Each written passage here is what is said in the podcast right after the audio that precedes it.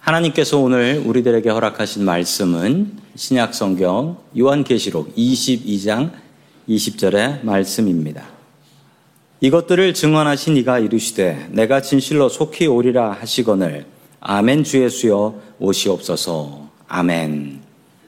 자 오늘 아멘 주 예수여 오시옵소서라는 말씀으로 하나님의 말씀을 증거하겠습니다.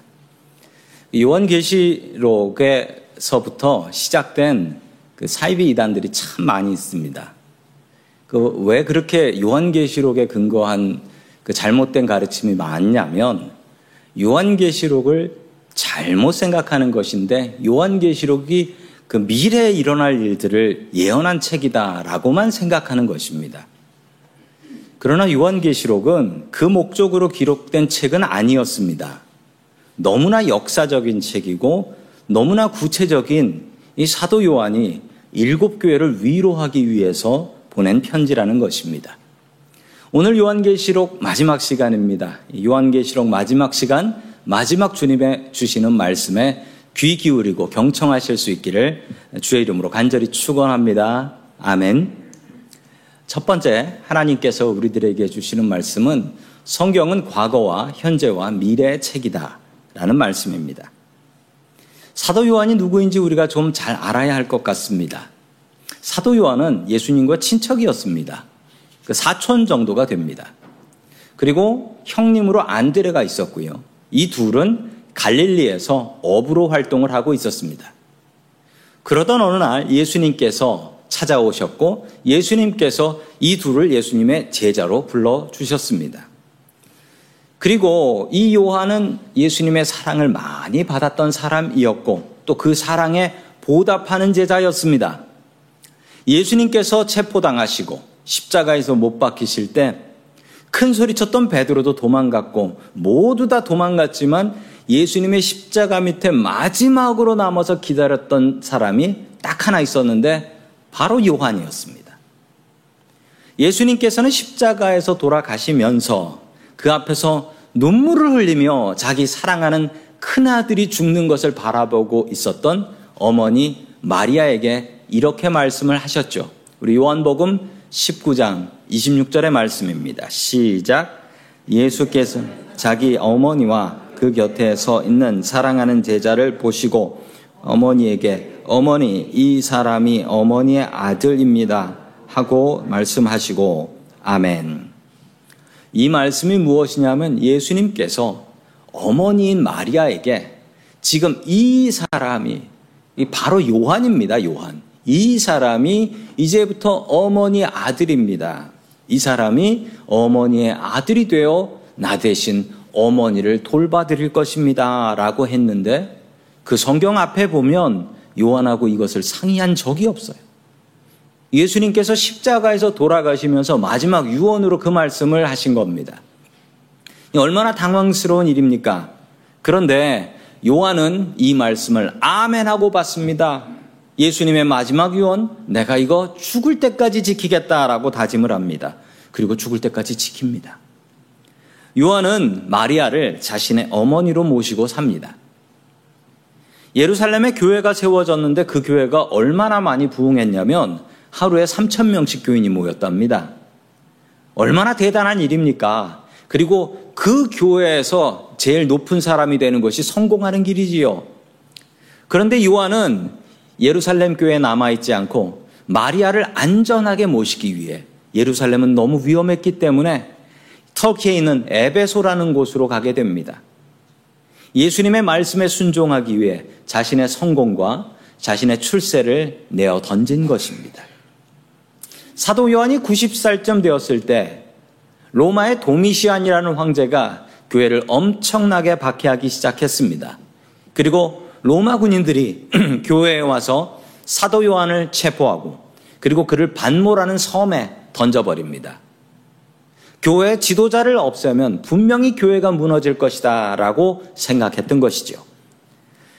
자신이 섬겼던 일곱 교회를 염려한 사도 요한은 로마 군인들의 편지 검열을 통과하기 위하여 이 요한계시록이라는 우리가 잘 이해하기 힘든 암호와 상징들로 편지를 썼던 것이죠. 이게 바로 요한계시록입니다. 그 메시지는 너무나 간단하고 단순했습니다. 로마 황제를 신으로 숭배하지 말고 죽더라도 믿음을 지켜라. 라는 것이 바로 주님의 가르침이었고, 바로 사도 요한이 전하는 말씀이었습니다. 요한계시록은 간단한 메시지로 되어 있습니다. 그러나 그 말들이 암호와 상징들이 너무 많았기 때문에 그 암호와 상징들 때문에 오해하시는 분들이 많아서 이 제대로 이해할 수가 없습니다. 2000년 전 일곱 교회의 마음으로 해석하지 않으면 제대로 해석할 수 있는 방법은 없지요. 여기서 우리가 성경을 바라보는 세 가지 자세가 필요합니다. 그 세 가지 자세는 첫 번째, 성경은 과거의 책이라는 것입니다. 이 과거의 책이라는 것은 역사적인 책을 얘기합니다. 역사 속에서 분명히 있었던 일들이라는 것이지요. 그리고 그것을 제대로 이해하려면 역사를 알아야 한다는 것이지요. 역사를 알아야 합니다. 그래서 제가 말씀을 증거할 때 특징이 있는데 저는 지도 같은 것도 보여드리고 그리고 유대인들의 역사도 알려드리고 유대인들의 문화도 알려드리는 이유가 있습니다. 그걸 모르면 성경을 제대로 해석할 수가 없습니다. 귀찮아도 성경의 역사를 이해하는 공부를 하셔야지 성경을 바르게 잘 읽을 수 있다라는 것이지요. 자, 두 번째 성경을 바라보는 자세는 성경은 현재의 책이다라는 것입니다. 현재의 책이다. 성경을 과거의 책으로만 생각하시면 안 됩니다. 2000년 전 팔레스타인에 주신 말씀이다라고만 생각하시면 안 됩니다. 주님께서 산상수훈에서 말씀을 증거하실 때 나 자신을 생각하고 나를 바라보며 말씀하셨을까요? 네, 말씀하셨습니다. 다른 책은 말도 안 되는 얘기지만 성경은 말이 됩니다. 주님께서는 나를 위해서 십자가에 지시며 나를 위해서 말씀하셨던 것입니다. 그래서 성경은 과거에 기록된 책이지만 지금 현재 나에게 말씀하시는 책이다라는 것을 아셔야 합니다. 그리고 우리 주님께서는 성경 말씀을 통하여 우리에게 지금도 말씀하고 계십니다. 성경은 주님께서 나를 위해서 보내주신 사랑의 편지입니다. 그 사랑의 편지인 성경 말씀을 매일매일 읽고 묵상할 수 있기를 축원합니다. 세 번째 성경을 바라보는 자세는 성경은 미래의 책이라는 것입니다. 성경은 앞으로 어떻게 진행될 것인가 이것을 분명하게 말씀하고 있습니다. 주님께서 다시 오실 것이고 그리고 세상을 심판하실 것이며 새 하늘과 새 땅을 열어 주실 것이다 라는 것이 성경이 제시하고 있는 청사진입니다. 성경은 미래를 향해서 열려 있습니다. 그런데요, 성경을 바라보는 이 세 가지 자세 중에 사람들이 제일 관심 있는 자세는 무엇일까요? 네, 3번입니다. 그냥 미래를 알고 싶은 거예요. 예수 똑바로 믿고 싶은 생각은 없고 대충 살다가 언제 주님 오실 거 생각하고서 그때 예수 믿어가지고 구원받겠다. 멋지게. 멋지게. 그런 생각을 갖고 있는 것입니다. 성도 여러분, 성경은 과거와 현재와 미래가 있는데 우리가 제일 중요하게 알아야 될 것은 과거를 알아야 됩니다. 그때, 그 당시에, 그 땅에서 그 사람에게 어떤 의미가 있는지를 알아야 그 말씀을 가지고 나에게 주시는 말씀을 받을 수 있고 그리고 그 말씀을 가지고 앞으로 세상이 어떻게 될지 내가 어떻게 살아야 될지를 알 수 있다라는 것입니다. 요한계시록은 미래에 나타날 무서운 일들을 예언한 책은 아닙니다.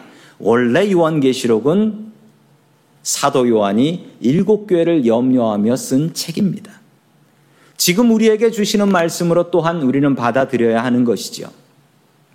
시골에 사는 할머니 하나가 시장을 가다가 목사님을 만났어요. 교회 목사님을 만났는데 목사님이 그 교인인 할머니한테 물어봤습니다. 할머니 어디 가세요? 그랬더니 할머니가 개 사러 시장 가요. 라고 얘기했습니다. 그러자 목사님이 아니 왜 갑자기 개를 사러 시장에 가세요? 그랬더니 아, 오늘 하나님의 말씀을 보니까 예수님께서 가이사로 빌립보에 가셨다는 거예요.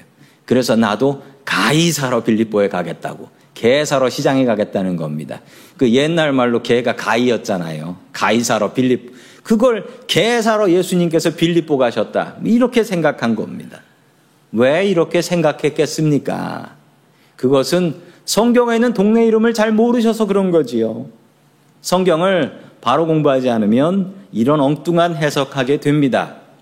오늘부터 다락방 성경 공부 시작합니다. 많은 참여를 부탁드리고 또한 열심히 하나님의 말씀 공부하십시오. 불경을 읽는 사람들을 불자라고 합니다. 또 코란을 읽는 사람들을 무슬림이라고 하고요. 성경을 읽는 사람은 기독교인이라고 합니다. 성도님들은 기독교인들이십니까? 매일매일 성경을 통하여서 하나님께서 우리에게 주시는 말씀, 그 말씀을 받, 받으십시오.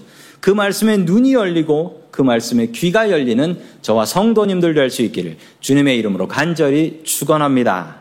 아멘.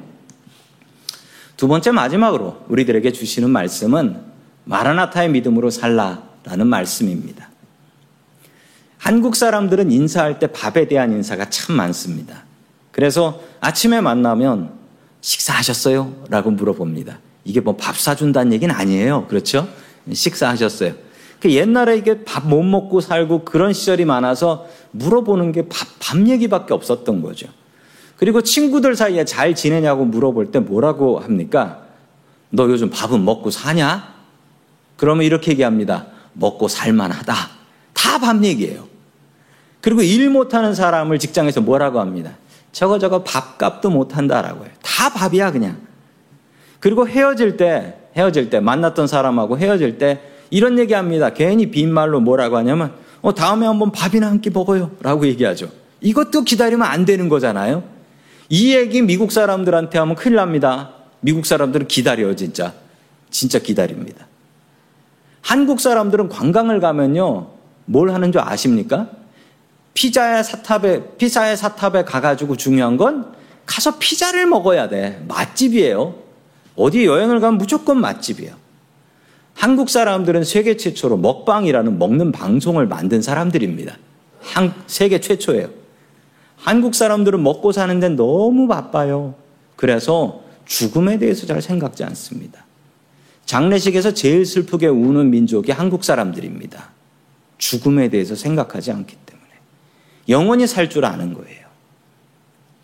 얼마 전에 제가 어느 교회를 방문했는데, 저는 목사라서 교회를 방문하면 제일 먼저 보는 게 있습니다. 주보를 처음부터 끝까지 사사치, 사사치 다 뒤집니다. 왜냐하면 주보를 보면 아, 이 교회가 어떤 교회구나 알 수 있기 때문이지요. 그런데 그 교회는 아주 특별한 게 있었습니다. 월별 행사가 있었는데 월별 행사에 거기에 다른 당번이 아니라 식사 당번들의 이름이 적혀 있어요. 설마 옆에 보니까 식사 당번뿐만 아니라 메뉴도 적혀 있는 교회였습니다. 한 달치 메뉴가 다 주보에. 제가 너무 놀라가지고 목사님께 아니 이거 별납니다. 어, 목사님 설교 말씀 일주일 한 달치는 안 나오는데 이게 식사 메뉴가 나오네요. 그랬더니만 목사님께서 웃으시며 이렇게 얘기하셨습니다. 갈비탕 나오면 교인들이 더 많이 나와요. 라고 했습니다. 고기가 나오면 교인들이 더 나온다는 거예요. 하, 이게 한국교회니까 가능한 거예요. 2000년 전 기독교인들은 어떻게 예배드리고 어떻게 인사를 하며 살았을까요? 요한계시록 22장 20절의 말씀 같이 봅니다. 시작. 이것들을 증언하시니가 이르시되 내가 진실로 속히 오리라 하시거늘 아멘 주 예수여 오시옵소서 아멘. 요한계시록의 마지막 부분에 나오는 말씀입니다. 요 다음에 딱 한 절 더 나와요. 당시 초대교인들은 모이면 이렇게 인사를 했습니다. 어떻게 인사를 했냐면요. 마라나타. 아멘 주 예수여 오시옵소서라는 뜻이고 저 말은 당시 유대인들이 쓰던 아람어였습니다. 자, 우리 2000년 전의 기분을 살려서 우리 옆에 계신 분들과 마라나타라고 인사해 주시죠. 마라나타. 다시 다시 한번 우리 한국말로 아멘 주 예수여 오시옵소서 같이 인사 한번 하겠습니다. 시작. 아멘 주 예수여 오시옵소서. 초대 교인들은 종말론적으로 살았습니다. 종말론적으로 살았다라는 건 오늘이 세상의 끝이다라고 살았다라는 것이죠. 오늘 세상이 인생의 마지막 날이다라고 하며 살았습니다. 실제로 예수 믿는 삶이 그랬습니다. 오늘 예배드리다가 붙잡혀가서 잡혀 죽어도 순교를 해도 이상한 일이 아니었으니까요. 그러니 오늘이 마지막이라고 살 수밖에 없었던 것이지요. 예수 믿는다고 차별당하고 욕먹고 직장에서 쫓겨나고 매맞고 십자가에 못 박혀 죽고 이런 것이 너무나 당연한 시대였기 때문에 그들은 오늘이 마지막이다, 오늘이 종말이다라고 하며 살았습니다. 이렇게 힘겨운 상황 속에서 예수님을 믿고 살았던 이유는 무엇일까요? 마라나타의 믿음 때문이었습니다. 아멘 주 예수의 옷이 없어서 주님이 너무 보고 싶어서 주님이 너무 보고 나 죽더라도 주님 봐야겠다. 마라나타의 믿음 때문이었습니다. 이 세상이 모든 것이 아니고 나에게는 저 천국이 있다라는 믿음, 그 마라나타의 믿음이 있었기 때문에 그들은 목숨 걸고 교회를 나왔던 것입니다. 계속해서 사도행전 4장 34절, 35절을 같이 봅니다. 시작. 그 중에 가난한 사람이 없으니 이는 밭과 집 있는 자는 팔아 그 판 것을 값을 가져다가 사도들의 발 앞에 두매 그들이 각 사람의 필요를 나누어 줌이라. 아멘. 초대교회의 모습을 잘 드러낸 말씀이 나옵니다. 자신들의 재산을 팔아서 구제 헌금으로 바쳤고 그리고 교회는 그 헌금을 갖고 멋진 건물 짓고 다른 데 쓴 것이 아니고 가난한 사람들을 구제하는 데 썼다. 그래서 결론적으로 당시에는 가난한 사람이 없었다. 성도 여러분, 세계 최강대국이라는 미국에 가난한 사람이 없습니까? 길에 노숙인들 너무 많던데요. 가난한 사람들이 없었대요. 이게 바로 천국의 모습이 아니겠습니까? 천국의 모습이었어요. 초대교인들이 이렇게 살 수 있었던 이유가 무엇일까요? 내일 붙잡혀가서 순교에 죽을지도 모르는데 나누며 살아야지, 나누며. 나누며 살아야지. 매일매일 마지막같이 살았기 때문입니다. 내일은 없다라고 생각하며 서로 뜨겁게 사랑하며 행복하게 살았던 것이지요. 성도님들 지금 염려하고 걱정하는 일들이 무엇입니까? 가정에 걱정을 하시는 분들도 계시고 또 경제적인 문제로 걱정하는 분들도 계시고 또 학업이나 직장이나 사업의 문제로 염려하는 분들도 계실 겁니다. 그런데 곰곰이 생각해 보면 성도님들이 걱정하는 그 모든 문제들은 대부분 내일의 문제입니다. 때로는 나에게 닥치지도 않을 문제는 나는 사서 미리미리 염려하고 걱정하고 있는 것이지요. 최소한 오늘 하루는 먹고 살 걱정하지 않으셔도 됩니다. 점심은 교회에서 주고 저녁이 없으면 싸가시면 돼요. 네. 오늘은 먹을 걱정 안 하셔도 됩니다. 우리들은 내일 문제를 미리 염려하느라 오늘을 망치고 있는 것입니다. 내일 일 때문에 지금 오늘을 망치고 있는 거예요. 그런 우리들에게 주시는 주님의 말씀이 여기에 있습니다. 마태복음 6장 34절의 말씀입니다. 시작. 그러므로 내일 일을 위하여 염려하지 말라. 내일 일은 내일이 염려할 것이요. 한날의 괴로움은 그날로 족하니라. 아멘. 주님께서 산상수훈에서 주신 말씀입니다. 초대교인들은 이 말씀에 아멘하고 이 말씀 그대로 살았습니다. 성도 여러분, 내일 일을 위하여 염려하지 말라 하면서 우리가 한국말로는 오해를 합니다. 내일 걱정은 내일 하라. 그런 찬양도 있는데 그건 틀린 얘기입니다. 성경에 뭐라고 되어 있나 보세요. 한국말로는 좀 헷갈리는데 영어로 보면 더 확실합니다. Tomorrow will worry about itself 라고 했습니다. 무슨 얘기입니까? 내일 염려는 내일 하라는 게 아니고 내일 염려는 내일이 하게 두고 너는 오늘을 행복하게 살아라. 주님께서 주시는 말씀입니다.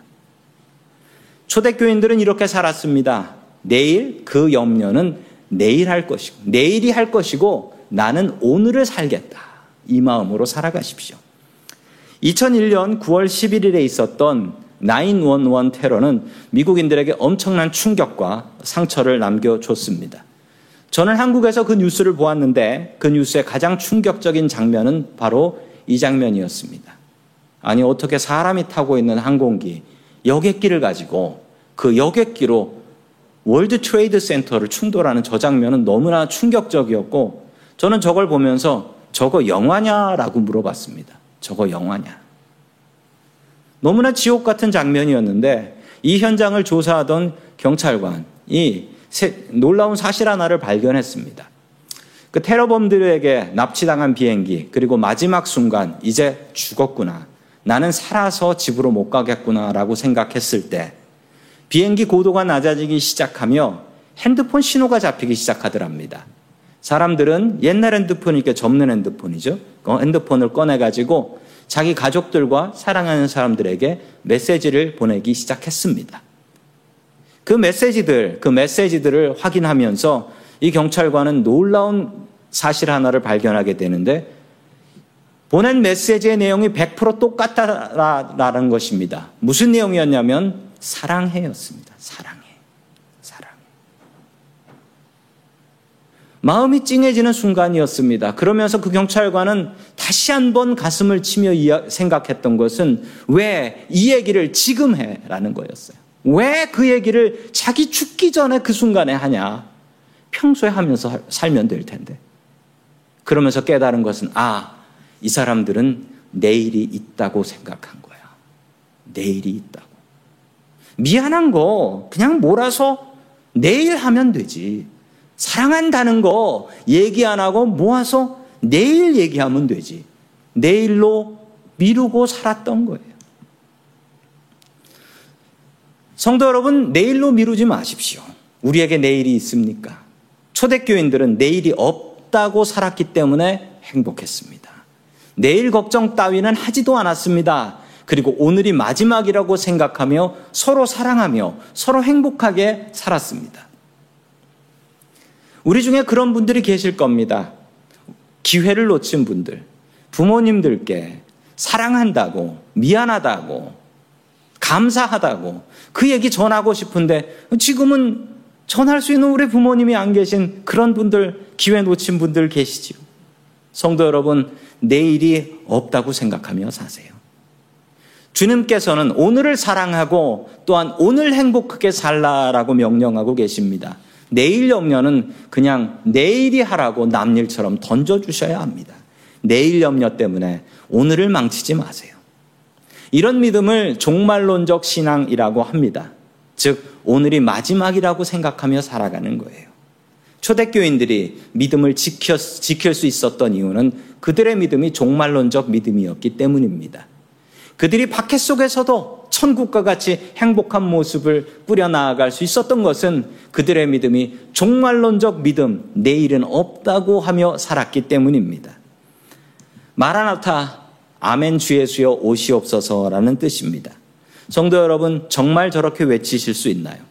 정말 주님께서 오시는데 아멘 주 예수의 오시옵소서 진짜 보고 싶었습니다. 라고 얘기하실 수 있나요? 아니면 오시는데 잠깐만요. 제가 준비가 덜 돼가지고 이러시겠습니까?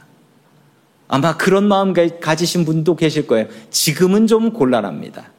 조금 제가 믿음 생활 열심히 잘 하고 그때 와 주십시오. 초대교회 교인들은 담대하게 믿음으로 외쳤습니다. 아멘. 주 예수여 오시옵소서. 주님께서 오시면 이 땅의 모든 문제가 해결될 걸 믿습니다. 주님 이 땅에 와 주시옵소서. 마라나타의 믿음으로 사십시오. 초대교회 교인들은 힘겹고 어려운 일을 만날 때마다 마라나타를 외쳤습니다. 힘겨운 인생을 살아가면서 마라나타의 믿음으로 승리하며 살아가는 저와 성도님들 될 수 있기를 주님의 이름으로 간절히 축원합니다. 아멘. 다 함께 기도드리겠습니다. 마라나타 아멘 주 예수여 오시옵소서. 우리를 위해서 이 땅에 오신 고마우신 하나님 아버지, 우리들에게 하나님의 말씀을 주시고 그 말씀을 통해서 말씀하여 주시니 감사드립니다. 눈을 열어서 주님의 말씀을 보게 하시고 귀가 열려서 주님의 말씀을 들을 수 있게 도와주시옵소서. 주님 우리는 게을러서 내일을 의지하며 삽니다. 오늘 해야 할 일을 내일로 미루고 살며 쓸데없는 내일 걱정을 오늘 하면서 불행하게 살아가고 있습니다. 우리가 내일을 믿지 말게 하시고 오늘을 행복하게 하시는 주님을 믿게 하여 주옵소서. 박해의 순간 속에서 아멘 주 예수여 오시옵소서를 외친 초대교회 교인들의 믿음을 본받게 하여 주옵소서. 아멘 주 예수여 오시옵소서. 모든 말씀 예수 그리스도의 이름으로 기도드립니다. 아멘.